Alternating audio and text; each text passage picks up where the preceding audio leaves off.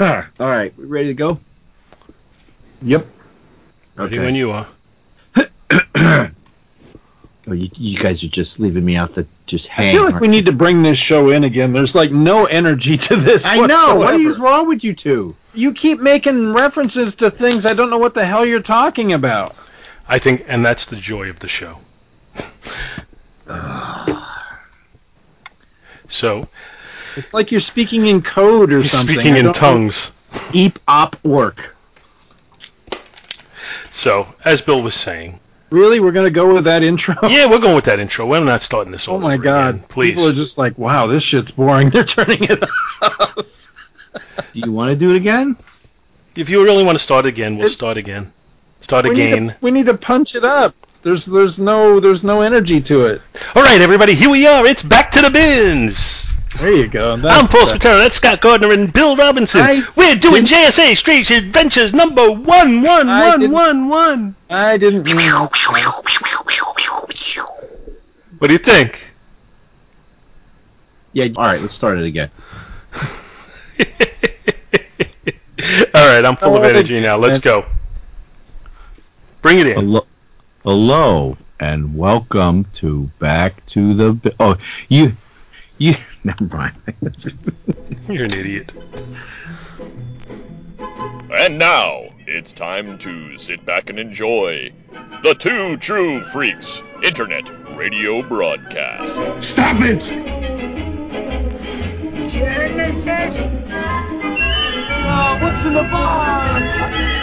Disenfranchised by the modern comics industry, producer Paul Spataro, Dr. Bill Robinson, and Scott H. Gardner now Ply the time stream in a never ending quest to rediscover and reconnect with that unique brand of fun and excitement that can only truly be found in good old fashioned, randomly selected comic book back issues.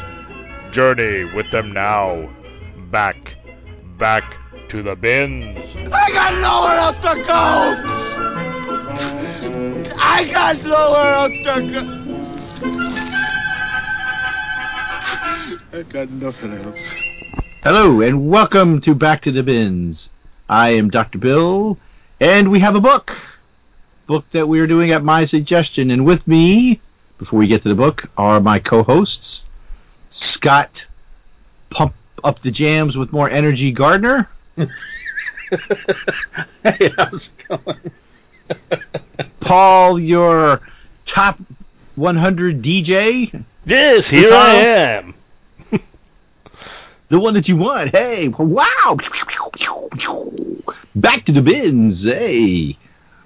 We are full of energy tonight. I have secretly changed my co-host's drinks out with Diet Mountain Dew, unbeknownst to them. And uh, we are all pumped full of energy, and we will And we, we kidnapped Scott, and we've told him the hell with Tales of the JSA. We're doing a JSA book. That's right. That's right. We've secretly replaced Bill's Mountain Dew with horse piss. Let's see if he notices. Mmm, delish.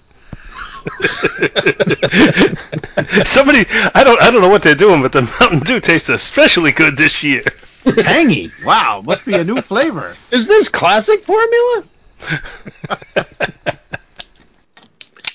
Oh, we are doing a spotlight on the JSA series, Strange Yay! Adventures, because Scott had got me interested in DC books again. Um, I've been doing a lot of uh, hunting of JSA and Justice Society, and next on my list is All Star Squadron. So I came across this and brought mentioned it to fellas. Said, "Hey, this is pretty good." Uh, I picked up the full run. Have either of you read it? And I don't remember exactly if you both have had it or had seen it. So, what's your history with this story, JSA Strange Adventures? I don't remember when I picked it up. I'm I'm guessing it's probably during the great uh, I don't know what you would call it, the great glut of uh, God, I don't even know when the hell years those were, but uh, there was this comic shop that was slowly going out of business in Newnan, Georgia, which was not far from where I lived when when we lived in Georgia.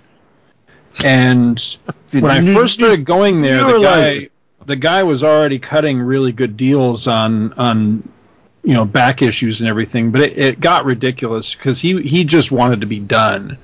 So at one point, uh, I, I got him down to like 10 cents a book, and I was just like filling boxes left and right. And that's where I like quadrupled the size of my collection.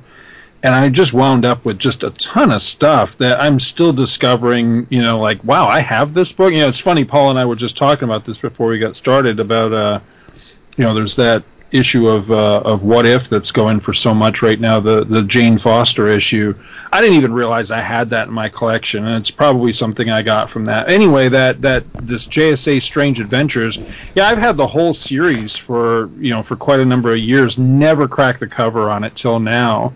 Um, but I picked it up, you know, just being a JSA fan, intending to get around to it one day. So I'm I'm excited just because it's JSA and damn, I miss talking about these guys. I, I, miss, you know, reading their adventures and everything. So it's nice to discover, you know, something, uh, you know, that I still haven't delved into yet with the JSA because, you know, it doesn't look like we're, we're ever going to get new adventures of them. So, you know, it's nice to discover something I haven't read yet.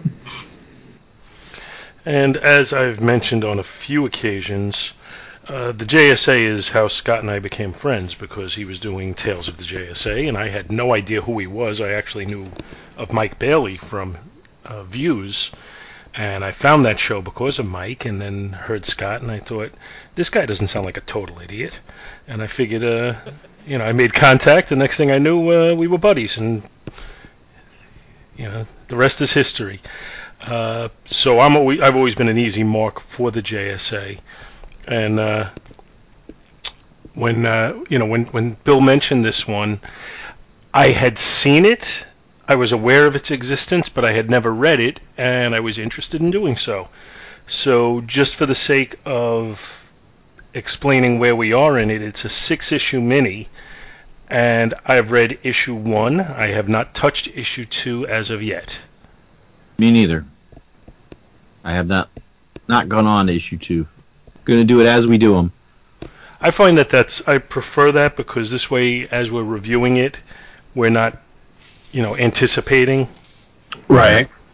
So I, I like to not, you know, not jump ahead when I can. Yeah, I have not read ahead on this myself. And sometimes we can't help it because sometimes we're doing a series that we're very familiar with already. Right. In this instance, that's not the case, so I might, you know, figure might as well take advantage of the circumstances. Oh, I forgot to pull up the indicia. Oh, it's here at the back. I'm trying to remember who uh, who did the cover. Uh,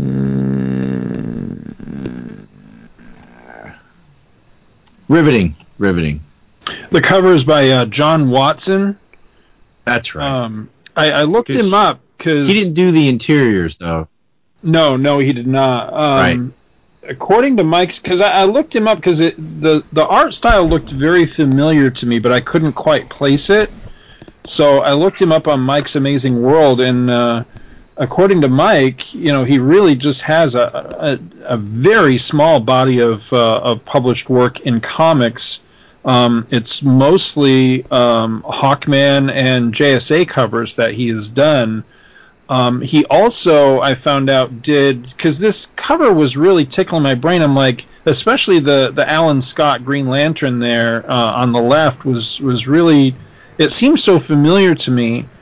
And I looked it up, and he also did the uh, cover to. There was a, a series of Green Lantern prose novels a number of years ago and there was hmm. one I, I, can't tell you the name of it off the top of my head, but uh, there was one where um, Alan Scott is I don't know if he's changing into Green Lantern or whatever, but he's standing in this alley, and I think it's a period piece novel if I'm not mistaken. But anyway, it's it's just this fantastic image that I've always really liked. It's it's the whole reason I picked the novel up, although I I still haven't made time to read it yet. And uh, just a great image, and, and it's the same artist. I'm trying, I'm looking at my database trying to find it to give you the name of it, and I'm not seeing it here. But uh, it looks like Watson did a bunch of covers for, for Marvel too, with uh, like the Frontline series for Civil War, for World War Hulk. Oh, okay. Um, spatterings of Uncanny X Men. He did oh some covers for Marvel for a Moby Dick adaptation in 2008. Here it is. Oh, those are It's some uh, Green Lantern Sleepers, Book Two. Um, oh, I forgot this was written by Christopher J. Priest. Hmm. He's that he's that writer that he used to go by a different name. I forget which name. Yeah. Uh, Worked on uh, on Black Panther and that. can't remember can't, either. can't remember his name. But yeah, but yeah, same artist. Well, I like his stuff. In discussing the cover, we've got um, Starman and Green Lantern of JSA fame uh, fighting some type of uh, Cthulhu type monster with a, I think that's a little teeny tiny little wildcat wrapped up in its tentacles as well. Yeah. It- um, and they're pretty much in the foreground, blasting the beast in the background. And it's got uh, JSA Strange Adventures, and it's kind of like a 50s, I'd say, like a pulp, pulp style. Oh, definitely. It's it's definitely meant to uh, create Evoke that it. feeling of the pulp novels and magazines of the 1950s. There's no question. And it's definitely a Cthulhu-like monster there. And is it? I, I was I was thinking about it. Is it like that we are so familiar with that that we automatically pick that out, or is it that these creators just love that image so much that they you know, recreated in different forms all the time. maybe it's just something visceral that as a society we just really fear something with a lot of tentacles and teeth And eyes. and eyes. Right. It's just it's it's such a common visage, and uh, you know I I've never read anything uh, by Lovecraft. I don't know if you guys have. Uh, once or twice, not really deep. So I mean my familiarity with Cthulhu is because of the use of that look so frequently in different you know not adaptations of Lovecraft but just different stories where they adopt it. Uh, but uh, you know I, I assume a lot of these creators are actually familiar with the writings. Well, to get into our story proper, um, it was written by Kevin J. Anderson, and this. Um, so this is what ties into our previous episode, right, Paul? Because the other episode we did, one of the people. See, now I can't remember who that was. What was that? When we discussed it was Oh, two. uh, yeah, we had two two two people who uh, did Star Wars. it was uh, your Star Lord book, yeah. The Star Lord book had Timothy Zahn. and Kevin J. Anderson, um, because Timothy Zahn did the Thrawn tr- tr- the Thrawn books, and Kevin J. Anderson did the uh, the Jedi Academy tr- trilogy, and I think yeah, the other book. right. So Yeah, he's he's done a number of uh, of DC projects too, because he did uh, a Krypton book that was okay. It, Right, it wasn't, it was a very public- good, frankly. Public Enemies wasn't that the um, Yeah, yeah, and he did Public Enemies, which I have and I still haven't read. I picked that up mostly out of curiosity, and uh, I really like the cover on it. Um, but it's it's a it's a story set in the 50s of Batman and Superman. I'm not sure if it's supposed to be their first meeting or what, and I think they're working for Hoover or something like that, or HUAC or I don't know, something like that. It, it just it sounded interesting. I picked it up and it sits and collects dust on a shelf. I still haven't read it yet. All right. Well, a little background about the book. So we've got Kevin J. Anderson as the writer. The penciler is Barry Kitson. Inker is Gary Erskine. Uh, letterer is Rob Lay, Leigh, and colorist is Brian Miller. Um, the story title is "It Was a Dark and Stormy Night." Now, I'm just going to do a quick down and dirty synopsis. Wait, come back. Wait, no, don't turn it off. I'll be brief. I swear. I'm gonna Uh-huh. I'm gonna be brief. Oh, you stop. I will I will try. I know where you live still, so it'll only take me two hours plus to get there. So you'll have plenty of time to be ready for me. I'll probably fall asleep on the way over. So it was a dark and stormy night. So we cut in between Johnny Thunder writing, uh, doing an account of a battle. We'll go through this in a little more detail. I'm not going to dive into this. Basically, JSA is fighting this Cthulhu creature that smashes out through a demolishes a hotel completely, and uh, through different um, parts of the battle, the JSA is getting their butt handed to them until they finally um, Johnny Thunder calls the Thunderbolt and basically kazaps the monster, and finish. And with that, he finishes his story. Puts these stories. Uh, he writes them. Yeah, puts them in envelopes. He sends them off to Amazing Stories on One Park Avenue, New York, New York, and we cut to the offices of Amazing Stories, and we'll go into a little bit more detail here, to where the editor and a writer are are listening to a dog bark, and then they decide that they need to have bigger, snazzier stories because there's stories in the newspaper that basically are are better than what they're putting out with um, Starman and Green Lantern are stopping a Nazi U-boat at the docks. So uh, he wants his head writer, which we'll discuss in later because there's a little interesting tie in there, to basically take uh, Johnny Thunder under his wing and get him to come up with some good superhero stories for the magazine, which is kind of lagging. Uh, we cut back to the JSA. They're having a meeting.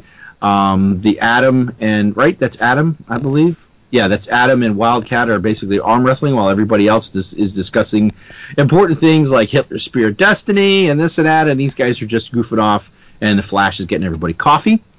Um, they decide to make Johnny Thunder their official historian, but it's almost kind of like they're just, yeah, yeah, yeah, yeah, go away, kid, you bother me. Uh, later, he gets a letter from um, the uh, uh, Amazing Stories office saying, we want you to come write for us. And then we cut to where this will probably be the ongoing villain for the series. Um, a mysterious, two mysterious Nazi-clad uh, SS figures who are kind of disfigured, but having all this like steampunk or robot-like gear on them, uh, are hooking up to the local radio station's antenna on top of one of the buildings. Kazaps and probably kills uh, one of the um, the maintenance workers there as well, and uh, they report to their their their leader, Lord Dynamo, who then proceeds to just play classical music for the folks. This in turn gets Starman and Green Lantern to go up and find out just what the heck is going on. Uh, battle ensues, fight, fight, fight, zap, zap, zap and this big giant super dirigible with points on it, which in my opinion is probably not a smart design, with a thing that's basically a big giant balloon, um, comes upon them, gives a big old Zak and a Foom, um, and kind of takes out our two heroes, drains all their energy, and uh, that's basically how the book ends. That's a very, very brief discussion, but we're going to go through it a little bit more in detail, so I didn't want to bury everybody. Not bad, right? Right? Right? Right? Huh? Nothing. That's Not right. bad. Not bad, Rabbit. High praise when I get a not bad rabbit.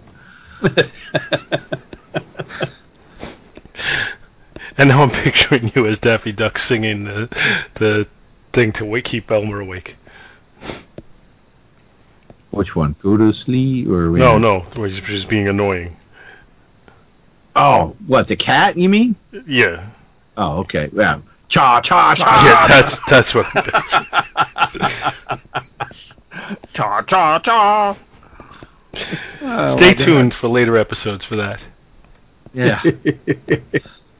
All right. So we get uh, first opening splash. We've got the a giant eyeball coming out of the roof. Tentacles coming through windows. Hotel Necro, which I'm sure is, uh, you know, not too on the nose. Um, basically, this thing is smashing through the building while Doctor Fate's blasting it, Starman's blasted it, Hawkman, Hawkgirl, Green Lantern, they're all flying all over the place. The Sandman's there, the Atom's there, and then you get these little tiny inset pictures of uh, Johnny Thunder writing, you know, basically giving us a narrative. And they got a really cool giant uh, Spectre, um, which you think. Now the specter's magic, right? Mhm. You you think the Spectre should have been able to do this because the Thunderbolt's magic too. But now, I guess are are we seeing? Is this you know are is is this actually being distorted a little through Johnny Thunder's eyes? I don't really know if we get that or not. Do you? That's that's what I took it as. I thought I took Mm. it as this is his.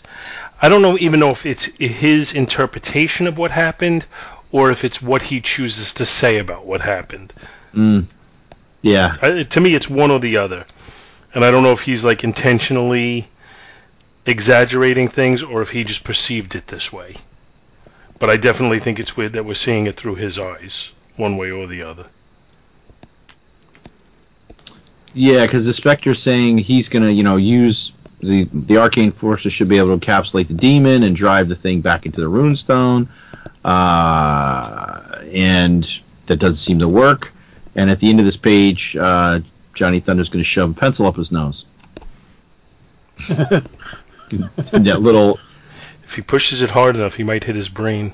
That would be one of those great pictures that you just post with no caption and just see what people come up with. Brain. You know, I That brought would- my that would pencil. That would make a really good avatar on Skype, actually. Oh, maybe I should change my avatar to that. so Morgoth, the the demon, is what they're fighting. Uh, basically blows the blows the hotel apart, and they are not having a good time about it. Everybody is wrapped up, literally and figuratively. And uh, a- as we're doing this, Johnny Thunder keeps, you know, writing stuff down, throwing it away, writing stuff down, throw it away. Um, then he's getting a thesaurus, while Wildcat is uh, punching it, of course, because that's what he does. Oh yeah, he was trying to spell sorcerers, and he's going S O R S S O U R C. Well, So, that's like if one of us was writing it. oh yeah, yeah. He's mystical, he's magical. He's getting a bit of like uh, like a Stan Lee and tor- tormentous treachery. So, uh, oh, what's oh Doctor Occult now? Doctor Occult. It's odd that he's here, right, Scott? Yeah, that one uh, that one struck me as odd because my my very first thing when I saw him, of course, you know, I, I geeked out because he's one of my favorites. I really like Doctor Occult. But my second thing was, wait, when did he become a member?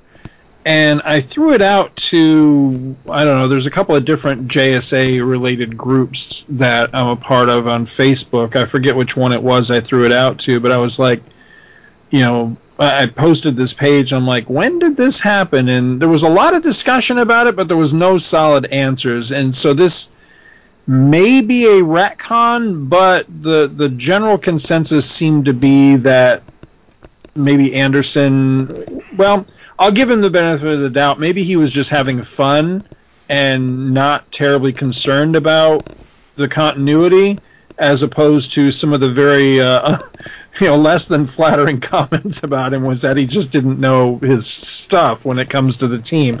I don't know. I'll give the guy a break and uh, and give him the benefit of the doubt that maybe he was just having fun. But there's a number of characters in this first issue that are presented here as if they are JSAers and uh, These are actually All Star Squadron. yeah, I, I think so. I think there, there's often confusion between the two, and I know, you know, for me personally, I'll be honest, I don't care all that much. Well, this is the post-crisis You know, JSA God love well. Roy's. I'm sorry. This is the post-crisis JSA as well. It, is. Now, this is a period piece. We don't know exactly what year it is, but this is, uh, you know, taking place during the war, as we will find out as the story progresses. So this is sometime during the, you know, the war years. Um, but you know, I'll be honest with you, I, I'm I'm not terribly bothered by it because you know, Roy Thomas, you know, God bless him. I, I love the guy, you know, great writer, I, you know, and, and he got me into, um, you know, the All Star Squadron and all that. But it used to really, I'll be frank, it used to kind of annoy me a little bit when he would have really clunky dialogue in a lot of issues of All Star Squadron where he would go out of his way to have somebody say something to the effect of, well, you know, I'm not, uh, I'm not a full-time Justice Society member, you know, at this, you know, so, just something weird, and it's because he was such a continuity wonk for this stuff that you know, he, he felt the need to constantly point that out, like somebody was an honorary member or somebody was, you know, they were just hanging out, but they weren't part of the. T- and it's like, ultimately, eh, does it really matter all that much? So I think that over the years, you know, there's there's been sort of a you know, sort of a blending of if they were in the All Star Squadron, then they were automatically Justice Society members. That's not really true. But again, I don't really care one way or the other. You know, I'm just happy to see these guys. So, you know, for the sake of continuity, yeah, it doesn't really fit. But you know, like I Well, say, Doctor- I, I can go along with it. Doctor Occult was active at this time frame, right? Oh, absolutely. Well, there's no reason he couldn't have helped on a one-off with this occult creature. A- absolutely, because you know during um, I forget exactly which issue. I want to say it might be like issue 50 or something like that of All Star Squadron, which is right during the war, and incidentally, right when the Crisis on Infinite Earths happens, um, Occult showed up. And that's where my interest in this character first uh, manifested itself because I had no idea who the hell he was. And as a matter of fact, the cover to that issue, let me see if I can look it up real quick. The cover says something to the effect after 50 years, Dr. Occult. And so I, I would expect that, you know, a lot of people, you know, especially kids, you know, like I was discovering this, a lot of kids would have no idea who this character was. Um, and I don't know if it's really true, but, uh, you know, according to that cover, trying to find where it is here, it, it makes it sound like we hadn't seen Doctor Occult um, in 50 years, essentially. I, I'm not sure if that's if that's really true or not, but uh, you know, it had been a long time since we had seen that character. Um, he is, you know, for people that aren't familiar with him, I mean, he is uh, the original superhero. He predates Superman. He is uh, DC's first. Uh, you know, uh, when he started out, he looked like he looks in this issue. For a brief time, he did wear a superhero-y costume, um, and so he was the first uh, costumed, you know, superhero for all intents and purposes. Damn, I am not finding. I could have sworn it was issue 50, but I'm not seeing it here. But yeah, I, I know it was somewhere in this, somewhere during that era that uh, that he popped up again. Oh wait, here it is. It's issue 49. It's right on the cover. It says extra for the first time in nearly 50 years, Doctor Occult. Yeah, and that's what kind of lit the fire for for me with this guy. I just wanted to know more about him. So it's really funny is, you know, when I was a kid, I kept a little notebook and I would write down stuff like that. You know, uh, I'd look into characters or what, and I remember writing down in that notebook, new fun number six, not realizing, you know, that that comic is incredibly rare, incredibly expensive, and everything and that there's not a snowball's chance in hell that I would ever own that book. And, And yet, then and then I actually did own it for a time through just sheer fate and dumb luck. I actually did own it for a time, which was really cool. But yeah, for for those reasons, I've I've always had a soft spot for this character.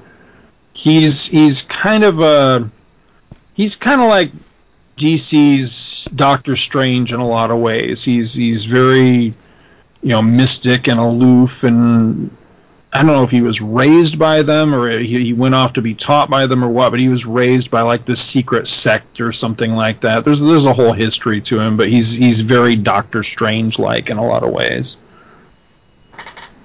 That's mm-hmm. probably more than you ever wanted to know about Doctor Occult. There you go. This is our sideshow within the show on Doctor Occult. no, I, I honestly, I'm not very familiar with the character of Doctor Occult, so I'm actually kind of glad to hear you kind of give a, a little history lesson on him. So, for what it's worth, I, I'm I'm happy. I don't know if anybody listening is. Something uh, I wanted to point out here, um, you know, of course, you know, flipping back, damn, these pages aren't numbered. That drives me crazy. flipping back to the page where the monster is attacking everybody, and you've got Mr. Terrific at the bo- bottom of the page, which it's really nice to see him again too. I, I like the original Mr. Terrific, and he looks cooler here than he normally would. They they did kind of a Batman-y thing with uh, with his uh, whatever you call that cowl.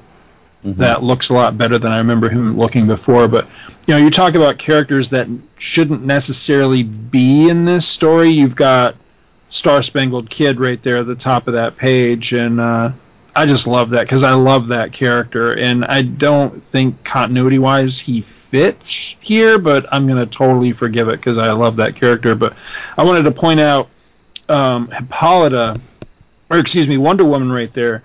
This this is at a time, as you said, this is post Crisis now. So in the Crisis on Infinite Earths, Wonder Woman was wiped from continuity, and she basically her story started over again post Crisis. Uh, you know, with the George Perez run and all that, she was reintroduced in Legends and all that. So in order to replace her continuity wise in the 40s with the Justice Society, um, it was John Byrne who came up with a really cool idea of uh, Queen Hippolyta, Wonder Woman's mother, um, time traveling back to the 40s, and she was the Wonder Woman of the JSA era of, of the 40s, which I always thought was really cool. I don't I don't know how other people f- felt yeah, felt about that, but I always thought it was really cool. I thought that was a really clever idea. And what's that? I think I've got some of those Wonder Woman Byrne issues, but was it stated that she did that in order to maintain continuity, or it just happened that way? No. Or he just he just No, did that to shore up the continuity for fans. Yeah, he he Okay. he did it to fill in the holes of continuity. I can't remember story wise why she went back to the 40s. I, I don't hmm. remember. I know it involved Jay Garrick the Flash, you know the original Flash. Mm-hmm. Um, it, it was kind of a what do you call that a a predestination paradox where Okay. he kind of you, you know what I'm talking about Yeah. you know, like a, you know, it, it happened because it was fated to happen, you know, because it yeah, already it was happened. always going to happen. Yeah. Yeah. And uh, and a really good story. I always like that. I forget exactly what issues those are. I, I no longer have uh, uh, any post-crisis uh, Wonder Woman. I sold them all. But I think uh, we did one of the issues where uh, with the, it had the Jay Garrick flash in it. I remember that, but I Yeah, don't remember may exactly what went on. yeah, we may have. But yeah, it was it was good stuff. I like that story a lot. All right. Well, to continue with the story, um, after Johnny Thunders, after the uh, the genie, I am the genie of the lamp, destroys um, destroys the creature, giving it an eyeful. Having re disposed of the monster. yeah. We get a nice final splash of, uh, well, like three quarter splash of uh, all our combatants, and you've got Doctor Occult there in the middle, and everybody that took part in the fight. And then we've got uh, like the bottom of the page, my masterpiece. He's got his nice little story written. That's when he sends it off. We see all the all the um, rejection letters from Amazing Stories, Fantastic Tales. Um, so he puts this out in the mail, and we cut to the offices of Amazing Stories, and and um, this actually is uh, historically correct characters. Correct, Scott? Um, I mean, they're, they're real people. So real you know, people. the the first panel of the page where we flip to the offices of Amazing Stories, we see the the door of the editor's office. It says Amazing Stories, uh, Hugo Gernsback, editor. Now, Hugo Gernsback was a real person. Um, he's often called the father of science fiction. Um, there have been a lot of like nods and tributes to him over the years in, in different science fiction things. Um, the two that always come to my mind are in the All Star Squadron, the series All Star Squadron. Uh, you'll remember that the All Stars eventually moved into the Perisphere and Trilon from the 1939-40 New York World's Fair. That became their headquarters. And when they first went into the Perisphere, they were attacked by a robot named Electro. Now, Electro was real. He he was actually part of the the fair, the New York World's Fair in 1939, and they they fight him, they defeat him, and then somebody I want to say it's Steele, but I can't remember, but somebody reprograms him, and he becomes their robot butler. And when they reprogram him, and now he's on their side and everything, they name him Gernsback and that is a nod to this guy, Hugo Gernsback. Now that's that's Roy Thomas is doing. I don't know, you know, like in story, I don't know why they would name him Gernsback because the guy, I don't think he had a legend yet, but he became a legendary person. So he's Uh, along the lines of like a Forrest J. Ackerman. Yes, Or- yeah, yeah, and I could be wrong, but he gave he. I know he he's influential or, or responsible for a lot of people that became famous in science fiction. I'm blanking on specific names. It's probably like Asimov and, and those guys, but I, I you know I don't know the exact names off the top of my head. Um, and also in the movie Tomorrowland, which I'm a huge fan of. Um, if you've seen the film, it's you know a Disney film from just a few years ago. Um, when Casey goes to the comic book store to try to find out the story behind the pin, um, the guy that comes out, the proprietor of the comic book store, uh, the guy with the dreadlocks, he gives his name as Hugo Gernsback. Now he's spoiler, he's actually uh, a robot, and again he's got that name as a nod to to this guy who was a real guy. The guy he's talking to and giving the assignment, um, he was a real person too. That's uh, Jack Williamson.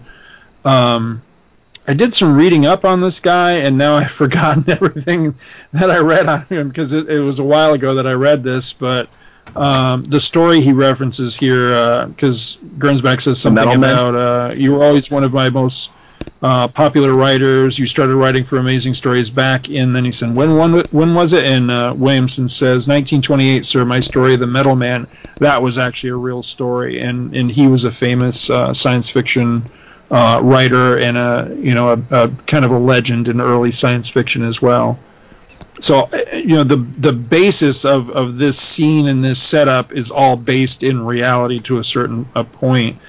And I, I really like this part. I thought it was really interesting where you've got Gernsback holding up a copy of the Daily News and it's showing a headline story of uh, Starman and Green Lantern stopping a Nazi U-boat, and, and you can see them using their powers to actually raise the U-boat up out of the water. And you've got uh, Gernsback here saying, you know, how do we expect, basically, how do we expect to compete writing science fiction stories when people can look out their window and, and they're seeing science fiction like this happening for real? And I, I thought that's a really cool idea because while I'm not the biggest fan of, of say Watchmen, one idea from that story that I always did kind of like is that in a in a world where superheroes are real, what would fiction what forms would fiction have to take in that world to entertain people? Mm-hmm. You know, so in in the Watchmen world, you know, pirate comic books are a big thing. And so I like this idea that you know he, basically he's he's stating the same problem. If superheroes are real, what what are we going to write about in amazing stories? And I like that idea. So I'm very curious to see where this goes. I think that's kind of a cool setup.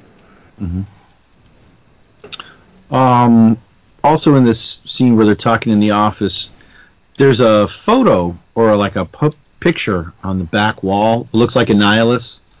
Yeah. Um, I think there was. Uh, now was that a um, was that an actual cover? Because it's it's it, it's seen at like three different places. Like there's the large one behind him. Then in the next panel, like the bottom half of it, it's it still shows it's the same picture. Right. It's just a different snippets, and then and at the bottom when Gernsback's holding up a copy of Super Stories, again that picture. I'm wondering if that's gonna come back or if we'll see something like that. It's just that it's so prominently displayed numerous feel like- times. Yeah, I feel like it's a reference to something that I'm just not getting. It's it's probably supposed to be uh, a cover, An you know, homage or a cover. Yeah, a cover one. to one of the issues or something. But Or I looked through it. foreshadowing. Yeah, that could be too. Mm. Yeah, I looked through a cover gallery of Amazing Stories covers, and I, you know, they're they're incredible. They're beautiful covers. I didn't see this as as one of them, but that's not to say that that's you know that that's not the case. So Gernsback tells Jack, "Hey, you need to go take this kid under your wing. We need to get some in, in, some good info for our stories." And uh, that's kind of where this portion ends with them. And then we're back to um, the JSA. Like we said earlier, they're discussing why they can't go to Europe because Hitler has the Spear of Destiny. Because if they go over there, they'll be taken over. Um, and I mean, it's like a nice little interlude you know, where we see the JSA on some downtime. Of course, they're all wearing their costumes fully. oh, you know what? Is that uh Hmm. That's odd. I just noticed where the bottom of that page when the Flash is talking to Johnny Thunder, who is that sitting next to Johnny Thunder? Is that Dr. Occult? I'm assuming that's Doctor Occult. Yeah, I puzzled over that as well because it, it it almost looks like somebody wearing like a bomber jacket or something, and or, or or a raincoat, possibly. Yeah, but I, I think it is supposed to be Occult. But yeah, we don't we don't circle the table enough to see. But just based on that image a few pages back of everybody standing around, he, that's the only person that fits that description that we've Yeah. seen so far, unless it's somebody that you know i- isn't identified and and we don't see again. But I don't think that's the case. Why he has his hat off, I don't know. Other than maybe he takes his hat off when he's indoors or something. I, I don't know. Yeah, because in a previous shot we can't see who's next to um, Johnny Thunder because we're looking at Yeah. from the backside of the table and we've got we see the back of our man. Stupid Um, owl man. Get out of the way. Idiot. So yeah, it, it's a nice little interlude, uh, and that's where they say, "Hey, we, you know, if you want to write, we'll make you the, make you the hit, the, um, the historian for the JSA." And during through this whole thing, like we said earlier, Adam and Wildcat have just been wrestling, arm wrestling, not wrestling like you know in the floor. He's got him in a chokehold. And uh, then we cut to Johnny Thunder getting a acceptance letter from uh, amazing, amazing stories, and he rushes out um, to go meet him. And then we cut to um, Alan Scott working at the uh, for eight at the radio station for Apex Broadcasting, and uh, big lightning storm coming in, one that they've never seen, and that's when we get the uh, our two Nazi guys falling out of this. Just you know, it's it's it's weird because it's like they fall out of a dark cloud and they're attached to. They've got like a jetpack thing on, but they're still attached to these large cables, like to these ca- to uh, gauntlets they have on their arms, and um, they they swoop down to the top of the building and attach the cables to the broadcast antenna and they're interrupted by Apex Security and a handyman, and well, the handyman, good old, sorry, Charlie, uh, is, uh, and the guard get gazapped. Kazap. This was, uh, what was the name's guy, the guy's name? I can't remember it. With the guard? No, no, no, the, uh, the Illinois Nazis. Oh, did they have names? Yeah, one of them did because the one guy is a little, little bit too uh, Steiner, the guy that kind of relishes zapping. You know, he's got like scars on his face, like he's been burned by the electricity maybe in the past or something. But he like relishes a little bit too much into zapping these these these, these guys. And uh, with all the commotion and the takeover of the airwaves by one Lord Dynamo, of course, it makes me think of uh, the Running Man. He's like classical music too. yeah, that's true. It's you know, I'm Lord Dynamo, and I bring you these gifts. The fruits of my genius belong to humanity. I have come to deliver my brilliant creations to all mankind. Eventually, you will learn to thank me. And Alan Scott hears this and says, "All right, time to clock out as Alan Scott and start my shift as Green Lantern." And goes up to the roof, or does does his whole. Uh, and I shall shed my light over dark evil. It's just not as good as the other No, no, No. it's not. Lame, lame. So he goes up. Fight the There's a ref. There's a reference there to uh, to Tokyo Rose too, which I thought was interesting. oh, well, there's also a kid saying that he wants to listen to the Shadow. Yeah. yeah, there's a lot of there's a lot of topical references for the for the period in there, which I thought was kind of cool. Donuts used to come in a fishbowl. Mmm, delicious. It's it's sitting on top of the counter. You know, you take the lid off and reach in and take out a donut. Just take the whole bowl. just put milk in it and just. It's not like there's water or anything in it. They're just sitting in there. No, man, just put milk in it and cereal. Just eat There the whole go. fish bowl. Just pour it in your mouth. No, no wonder I'm diabetic. Even my thoughts are making my sugar go up. So uh, the Green Lantern appears to uh, our ne'er do wells. That's kind of a nice shot because he's shining the Green Lantern light from his ring.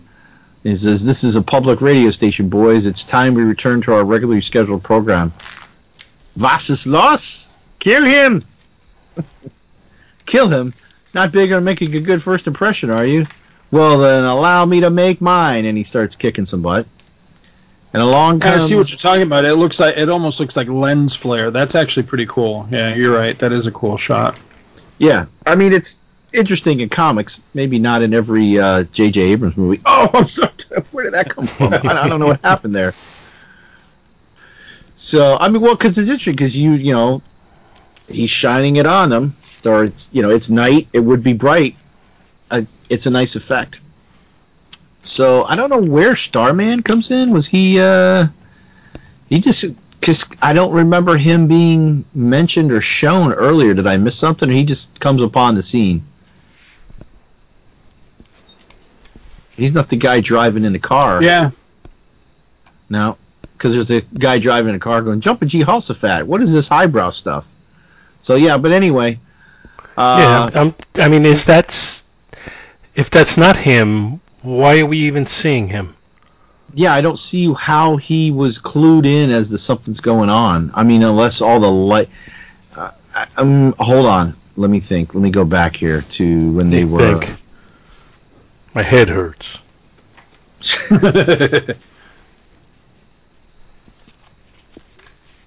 Well, you know what? I bet you this would tie in with the fact that they probably go on like a nightly thing. Uh, because they were the Like ones that caught the? Nazis. I'm assuming he's on. Yeah, he's yeah, on because patrol. they caught the Nazis with the U-boat. So maybe this is like their regular plan, their regular deal. So he just happened to be coming around to actually go on a patrol with them and stumbled upon him fighting these Nazi guys. That's what city is this though? Does it say? Uh, I don't see where it says because the lantern it's New York. It's well, wouldn't it be uh, because shouldn't be though. why? Because the lantern. All right, so he's working at the radio station here. It says communications expert and radio engineer for Apex Broadcasting. Um, I don't remember the name of the company, so it may or may not be Apex, but Green Lantern. I don't know if he. I, I remember him eventually. He owns uh, a, a, a broadcasting station in Gotham City. So I I always assumed that Gotham was his was his uh, stomping grounds. I could be wrong about that. Well, did the JSA if have a central York- location that they were generally in? Um, Because I would think different members are from different areas, but they might have a uh, right. You know a Well, the amazing, the amazing stories offices. They offices. had the Browns. What's that? the amazing story offices are in Brooklyn. So, Right. and he's holding up a Daily News newspaper. Now, I would think that it would be a New York newspaper. All, although I guess it could be a national story on that, and they could have been in another city. But I'm thinking they would have been in the docks at New York, because it would make more sense for a Nazi U-boat to be in New York than it would be to be in Gotham, which is inland, right? Although it does have Gotham does have docks, but isn't it more like in the Midwest? No, it's not. It is on the East Coast, isn't it? I, f- I forget Yeah, my. DC. Uh, my The, the, DC the logic I always heard was that Metropolis was New York and that Gotham was in New Jersey. Mm. Oh, yeah. I mean, that's people Well, surmising it. I don't think there's anything, you know, official that says that. Right. Well, also, what what year is this series again? I'm I'm trying to remember. The actual series itself or the Two, when's yeah. supposed to be? 2004. Yeah. Yeah, so by this time it was well established that Starman was based in Opal City. So I, I yeah, it is a little bit weird that he just kind of pops in. I, I guess maybe if you could had to explain it is that I think the JSA did have a, a headquarters in New York. I, I think the JSA now whether it was there at this time or not, I'm not sure, but the JSA Brownstone um, I think is in New York. So maybe they're kind of operating centrally out of New York. But it just seems weird that they're all just, you know, well, I, I say they're all, but I mean, it's just these two, but that they're both kind of hanging around New York when they both have, you know, their own cities. But I don't know, I could be wrong about Green Lantern during this time period. Maybe he hadn't moved to Gotham yet or whatever. I, I thought he had, but. Well, it could be that although there is an editor for the book, but maybe they're just playing a little fast and loose, and this is more like a standalone yeah. deal. Well, I mean, my no prize for for Starman showing up is you know you know just based on that uh, newspaper headline, maybe they're buddies, you know, and he maybe he was just coming by to you know shoot the breeze with him and happens to just stumble you know in at the right time when he could use a hand. Oh, we haven't had any short of threats over here in America. That Nazi U-boat in New York Harbor proves that. This is back when they're talking in the when they're at their meeting, and then uh, Green Right. Lantern says Starman and I took care of that one without too much trouble, kind of implying that they like maybe they do their own patrols, and it was Right. in New York. So Right. maybe they are being based in New York right now. That would go with the Amazing Stories letters. Um, so I guess we just have to assume this is New York. And if we go with the thought that Gotham is in New Jersey, they're not that far away, especially for somebody, you know, with superpowers to travel. Right. So, I mean, it it, it kind of falls into place. Now, and, we, and we're probably being too picky in anyway. yeah, yeah, we're probably going a little too deep. Now, for my DC geography, isn't uh, Central City Chicago where the Flash is? Isn't that kind I of where? I think that was? I think that was also the conventional logic. on Chicago or the Midwest. Yeah. right. Well, there's really only one major major city in the Midwest, at least. I mean, I can't think of any other one. Everybody other else who me. lives in the Midwest who's listening to this is cursing at you right now. Please send your hate mail. Yeah. What about us? In, what about Green Bay? What about Wisconsin? What about St. the great Louis? hand of the the great hand of the North? Detroit, Michigan's gonna swap you down. Okay, whatever. Sorry. Send him to Detroit. No, God, no. Oh. And that's from the Kentucky Fried Movie. If anybody wants to go watch that. I love Kentucky that Fried movie. Music. Haven't seen that in years. I just watched it with Ben the other night.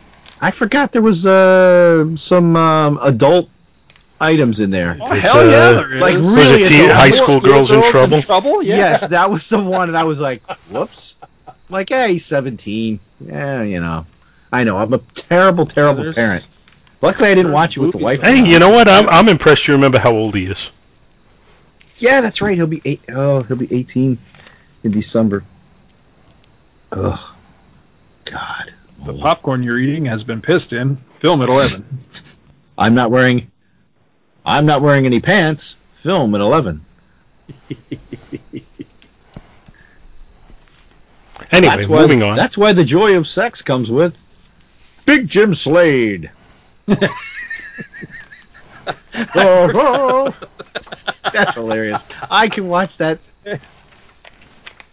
If you're having a hard time performing, the the joy of sex comes with Big Jim Slade, former linebacker for the Kansas City Chiefs. Uh, something something and, and a sexual a sexual appetite that'll knock your socks off. a sexual tyrannosaurus. Sexual Tyrannosaurus. Are we are we are we mixing movies now? No, that's the same movie. Was it? I, I thought uh, Jesse the Body Ventura was the sexual Tyrannosaurus in uh, well, Predator. he's a sexual tyrannosaurus, Yeah, but yes, I swear is. that they say that in in in in that movie. I would say it's been at least 20 years since I've seen Kentucky Fried Movie, so I will accept your uh, your your memory of it better than my own. Plastics in you. Everything starts. What would her life be without plastics? Your husband's pacemaker. Ah, poof. That bra. That's Rob. Your artificial leg. Ah. oh yeah, what a good movie. there you go. There's a uh, there's an Is It Jaws right there. Kentucky Fried Movie. There's an abbreviated Is It Yours in the middle of a Back to the Bins episode. I'm going to say it's a Jaws 2. Guys? Um. Yeah, there's some slow parts. Yeah, it's a Jaws too, but it but it does have it does have re rewatchability. Not over and over again. You you got to have some breaks to forget some things, and it's pretty uh racy for nowadays. It would not fly nowadays. I would say. Oh no, hell no. Now there's way Yeah. too many things that are like a like the third rail of uh, of uh, uh, soc- uh, social issues. We'll, we'll, we'll, we'll, that's what we'll say. Yeah, yeah, yeah. Is that the one that's got the parody of uh, of Enter the Bruce Dragon. Lee? Yeah, Yeah. that's the one. Yeah. That's the one. Where That's the most extended thing in it, if I remember right. Dr. That drags like hell for me. No, I- that's yeah, that. there's there's some good parts in there with Doctor Klon. uh, We are forming. uh, we are we are building a fighting force of formidable. Uh, and this is something of our ancestors. And then that's when the guy comes and uh, the CIA agent, and he's like, you know, you can torture me. I'll never tell you anything. And the the guy looks at him, and goes, take him to Detroit. And he's like, no, God, There's only no. there's only one part in that entire sequence. No, I take it back. There's only two parts in that entire sequence that I like. If I'm remembering the right the right, if I'm not confusing my movies. Because isn't there a part where there's an alarm going off and they ah, eventually ah, show the guy and ah, he's going, meh, meh, meh. isn't He's that got a- this? Yeah, he's got a flashing light on that and then there's the part where the guy performs the the just totally unreal move and you just see the close up of the the Bruce Bruce Lee standing guy and he just go he just mouths what the fuck? yeah, when he keeps knocking the guys down, and this guy gets back up, and he's like, what the And I just I remember the guy doing like a an actually uh an amusing Bruce Lee voice imitation. Yeah, but he sounds a little bit like Elmer Fudd. Yeah, Almost exactly. like- Just when when the dog. Well, first he fights a guy early on, and he says to the guy, "Is this a joke? Is this some type of charade?" yeah. and, then, and then later when he's infiltrating the base, uh, like a German Shepherd c- c- comes up and he, he's like, "Row, row, row," and the guy looks at the dog and he bops him on the head. He goes, "Is this some type of joke? Is this a charade?" The dog's looking at him like, "What?" oh, all right. Last one for that is when they're on the island and there's the guys that are in the cages. Like, what are these men in for? These are men who have forgotten who they are. Who are these men? These are men that are drunk. and then like, and then like this one guy that's in there says, "But I know who I am, and I'm not drunk." And they pull him out and they say, "Get this man a drink."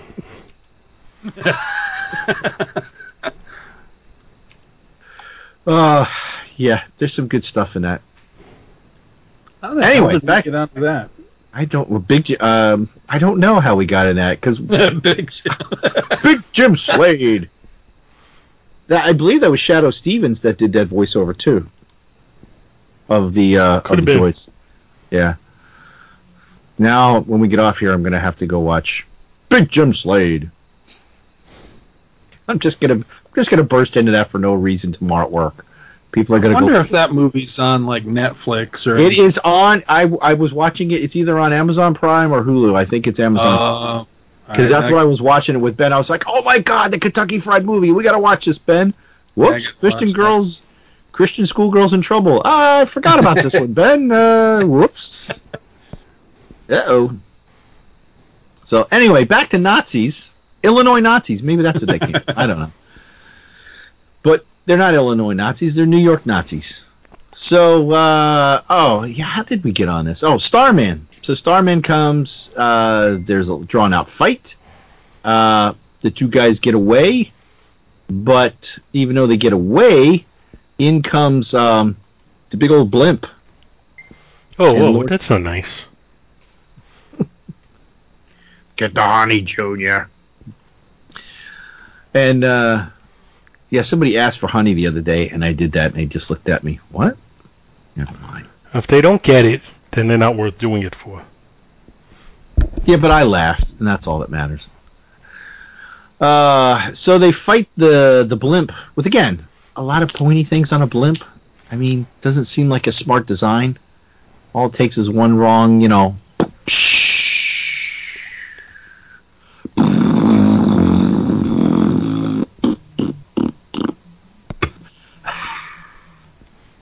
That's me, the Mel Blanc of uh, Back to the Bins. The man best of, a, Foley man of a thousand voices. They all, the problem is they all sound the same. the best Foley artist on this show. so uh, they basically get their butts kicked by a blimp, even though the blimp does limp away to fight another day. There's some nice visuals in here, nice explosions. But yeah, they basically all tuckered out, and uh, the blimp kind of is like. I, I, they got to recharge because basically it took all they had to like beat this thing back, and uh, it's like, well, we're getting a little help from our friends. Ba, ba, da, ba, ba, da, ba. In comes Ringo and his all-star band. Did you realize that this before because the credits are all on the last page? Did you Yes. realize before you got to the last page that this was Barry Kitson? No, because I'm not really familiar with Barry Kitson, so I mean it was. Oh, really? Yeah, I mean I'd probably have. Well, I, I can look at Mike's real quick to see what he did, but I mean I enjoyed I I enjoyed the art all through it, so that wasn't uh, bad at all. What else has he done? Let me see. Barry Kitson. Oh, he's done a lot of stuff. Legion, Action, Wolverine, Wild Cards. Oh, he's been around since uh, '88. He he's one of those very underrated uh, artists, I feel, but I, I like his stuff. He, he has a very distinct style, but it's weird. I did Oh, not Empire recognize- with uh, he was the penciler. That was the one of Yes. the sh- short-lived uh, Mark Waid book. Yep, Okay, that's where I've seen him before. I think I have a number one of that somewhere. Yeah, I do too, I think I got a number two. No, that's not a Oh, joke. that- Although we need to wrap this up because, uh, well, you, you know what I'm saying. Because number two. yeah. so, oh yeah, he was up until March 2018. It says was like his last thing here. Uh, so we have any more uh, thoughts on the book before we uh, give it some grades? Overall, I got to say, I, I enjoyed this, but my feeling is it was fun to go, but I could see, again, you know, we didn't read past this issue, so I don't know where we're going to go exactly. So I, I could see this going up or down from here. I'm hoping it'll go up. Uh, it's, I would say, and we'll do actual grades in a minute, but I would put it at a little better than middle of the road. I, I enjoyed reading it, but I'm just, I don't really have a strong feeling for where it's going, if that makes sense. Yeah. Yeah. Well, I, yeah, I was I was just gonna say I wonder if these are. I was I, I just had a stupid thought. I was like, I wonder if these are kind of like you know individual stories, but clearly it's not because it has to be continued to, to discover what's going on here. But yeah, I had much the same feeling. I mean, for me, I was running on pure nostalgia with with this particular issue. That's why I was so forgiving of continuity things and, and stuff like that. Um, it was just this is like having old friends that you haven't seen in quite a while drop over, you know. So I I, I enjoyed it on that level. I think the art's really good. Um, yeah, I wasn't able to get my head around the story because there's honestly, there's not much of a story so far. This was a lot of setup for something, um, but we don't really know what exactly is going on here so far. So I'm curious to see where it goes. Um, full disclosure, I'm not much of a fan of Kevin J. Anderson. Um, I've read a good bit of his stuff, and I, I find him to be a, a, a really wonky uh, writer. So I, I'm curious where this is going to go. But when I, you know, when I threw that uh, that panel up from this book, you know, in that group I was telling you guys about, ooh, they they just tore him apart. They did not have nice things to say, and some people that remembered this series uh, didn't have very nice things to say about it either. So I, I hope you know I hope it gets. I hope it at least maintains the level it's at for this particular issue because I, you know, I, I kind of dug it for what it was. Like I say, there's not much to it, but you know, I dug it so far. So I, I hope it doesn't jump the shark or, or something like that. But so far, it's it's interesting. I wouldn't say good necessarily, uh, other than the art. I thought the art was really good, but uh, you know, story wise, I wouldn't say it's good, but eh, it's not bad. I mean, it's just it's it's setup. Yeah, exactly. That was that's my take on it. It feels like setup. Uh, you know, they're giving you some confrontation and all, but it it doesn't. You know, we still don't really. We haven't seen much, at least, of the, who the big bad is in this thing. You know, we don't know exactly where we're going, so Right. that remains to be seen, and that's really going to dictate, you know, where what our ultimate thoughts on this series are. You know, when we rate the series as a, as a whole, but that's part of the idea, I think, of what we said about just staying with one issue at a time. So we're not rating the series now; we're rating this issue, and and I think that's, it, it, in some ways, it's a plus and a minus it's a it's a plus because that's the idea of our show. We rate the issue on its own merit, but on, on the mm-hmm. minus, it's like I you know I just feel like you know are we laying the groundwork for something great or are we just kind of treading water? I'm not sure. Mm, it's the joy of discovery. Yeah, and it, is it is a, a, a you know a positive thing in the grand scheme of things. I still I would rather do it this way. Right. So for my grading on this, uh, the cover, I'm going to give it an A. Uh, I like the interior art. I, I've got no qualms. I don't see anything wonky, or at least on my in. As far as I'm concerned, I don't see anything any, any really wonky. Um, I'll give it a. Uh, I'll give it an A. And the story, I mean, it's it's it's the opening act. It's um the interlude, the prologue, the prologue. Oh, I was gonna say epilogue. That's the wrong log. Speaking of logs, now we won't speak of log. But uh, let's just say I'm not pensive anymore. It's a Anyway. family show, Bill. You see, well, I I didn't say anything. I inferred. Anyway, um, yeah, I'll give the book overall. I'm gonna. Oh, the story. Uh, give it like a B since we're not sure where it's going. But uh, I mean, we kind of really picked it apart on some things. But I think we're just being a little, maybe a little too nitpicky. But that we have time to do this on when we only cover one issue like this. So, but it, yeah, it does have a nice little background with some actual, actual people, a little bit of living history in it. So, so I, I'm still going to give this overall an A for me. A Okay. minus. I think the cover is outstanding. Uh, I think it does a great job of creating that pulp cover look that they're trying to go for. Uh, I think it shows us that Alex Ross isn't the only one who can paint a you know uh, a comic to look this way uh, because it is similar in style, but you know just the same. I, I really enjoy his work and I really enjoy this as well.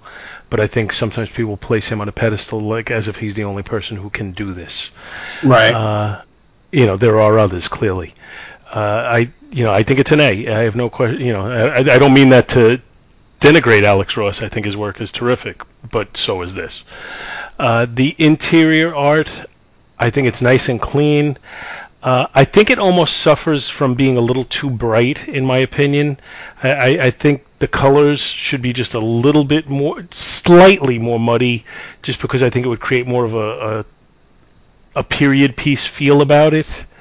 Right. uh, which is something I, I like. Like the, the picture, the the pig, picture of the dirigible, I think that kind of creates the color palette that I'm looking for.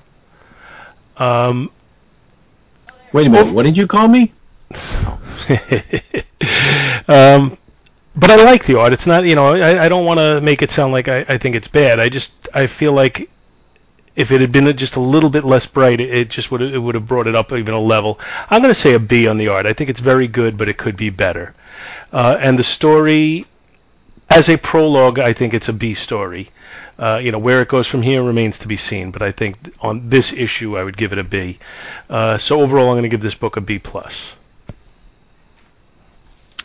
All right. Um, cover on this, I really like the cover, and uh, I like what you said you know, regarding uh, regarding Alex Ross. You know, there's there's a lot of similarities between these two, but there's a lot of what this guy's doing that I actually prefer, to be honest with you, because this doesn't look like one of those posed uh, Alex Ross thing. Like this looks like a moment of action.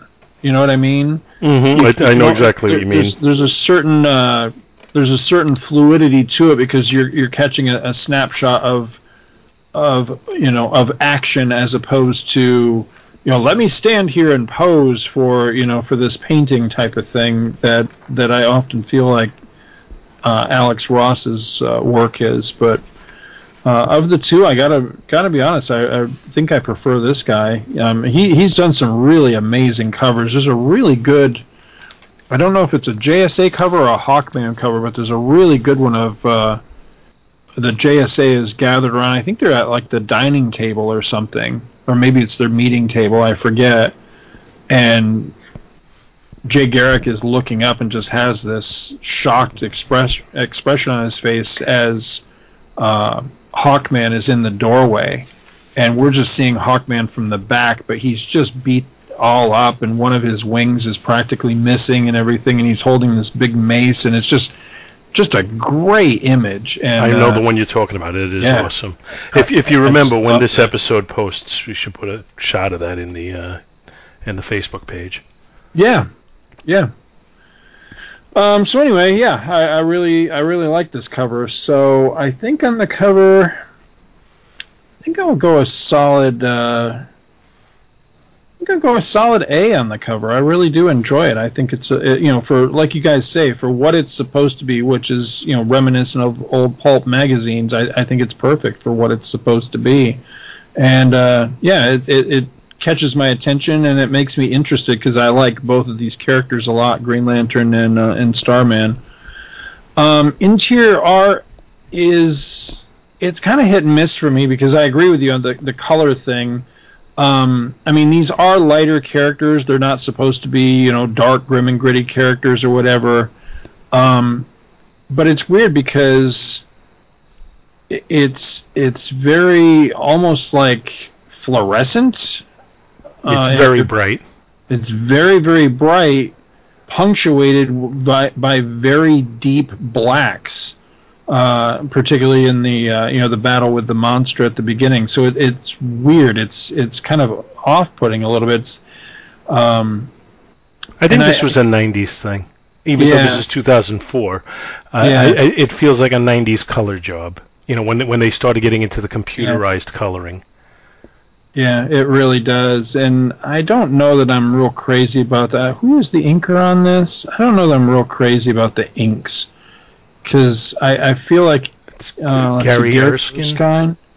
Yeah, I, I'm not familiar with that, that particular artist, but I, I feel like maybe he's burying uh, Kitson's art style a little bit because, like I say, it wasn't until I got to the end of the story that I really realized that it was Kitson, and Kitson has a very distinct art style that usually I can pick right out.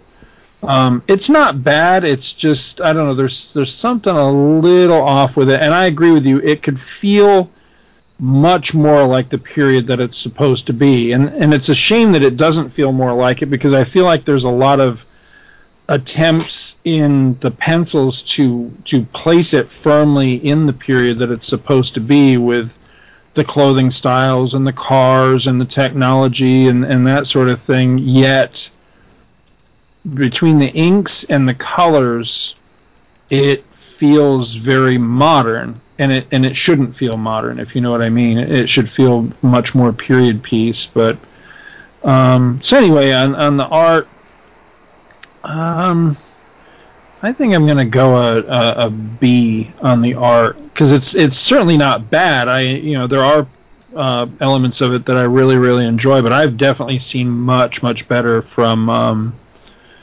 from uh, Barry Kitson. So I'm, I'm gonna blame some of the some of what I'm I'm not seeing on the inks and on the colors. And then story wise, eh, that's the toughest one of all because it's not really a story. It's a lot of setup. So story wise, I, I think I'll go. I think I'll go a C plus because it's kind of middle of the road, but it's good. I mean, I'm enjoying it, um, but I don't. There wasn't enough of it for me to really get a firm handle on. So I, I want to be fair, and I'll just kind of go middle of the road, but on the good side of middle of the road. So C plus. So overall for this book, I would say like a well, I, I guess a B is a good grade on this. It, it's a good, solid comic. I, I enjoyed it quite a lot, and I, I'm looking forward to where this goes. All right. So I guess that's it. We'll be back to take a look at the second issue at some point, hopefully soon. Yep. Before we uh, duck out, on the very end of the book here, pardon me, it says uh, it's got you know the teaser for next month's issue and everything, but then it has this thing called the Hot List this week. Second book down is one called Manhunter. Are you guys familiar with this book? Are we talking? We're not talking the Walt Simonson. We're talking. No, no, this is the Kate Spencer series. That name No, sounds I'm not. familiar. I might have to take a look at that on the show sometime because uh, I've But no, heard the original Manhunter with Walt Simonson, he was a. Oh, what was he? He He wasn't was a s- clone. He was a clone. A clone of what? Paul Paul Kirk. He was a clone of the original Manhunter from the 40s. Right, but he wasn't really a superhero. He was more like a. Um, like a ninja. Or right, like I, I was gonna say like a samurai or Ronin. Yeah, I remember Ronin. his outfit. Yeah, But then Yeah. they then they introduced or well, there's also the Manhunters from the Green Lantern time frame too. yeah, yep. Yeah, she, so far as I'm aware, she has no connection with uh, with Paul Kirk or with um, the the Manhunters, you know, from the Guardians or what. She, but she does have a very solid connection with um, the JSA and the All Stars. Really? Yeah. Hmm. So yeah, that might be that might be something worth looking into sometime. I've never I started reading the series when it was coming out and never did finish it, but I need to because I, I I was enjoying it and I don't remember why I slacked off on it. Maybe I was missing issues or something, but I need to get back into that at some point because I ended up finding out something about her that was kind of fascinating to me. So now I want to read you know the rest of the series. Basically, who who you find out her it's either her parents or her grandparents are. Um, they had ties to uh, to the All Stars, which I thought was cool. But that's all I got. All right. Well, we'll be back. Uh, everyone, have a good uh, day, week, night, wherever you are, whatever you're doing. And we'll see you next time. Wait, oh, I'm stealing Andy sh- stuff. We'll see you later. Soon. Bye bye. or what, what was the line they said on the Odd Couple? As as Mozart said to uh, Bach, oh excuse me, as Mozart said to Beethoven, "I'll be Bach." Something stupid And- like that. All right. And uh, Goodbye, guys. And, Be- and Beethoven said, "Huh." Oh. Anyway, You don't fool me, you stupid mynah bird. I'm not deaf yet. Thank you so much for listening to our show, and we hope you'll continue to join us each and every week for more good old fashioned comic book back issue awesomeness. You can contact Back to the Bins to leave feedback, comments, questions, suggestions, and criticisms via email at bins at twotruefreaks.com or by joining the Back to the Bins group on Facebook. Back to the Bins is a proud affiliate of the Two True Freaks Internet Radio Network, which you may find at www.twotruefreaks.com. Two True Freaks is a registered trademark of DiManzo Corps of Milan, Italy. All rights reserved. Please take a moment to stop by the twotruefreaks.com site and check out their many other fine podcasts, won't you?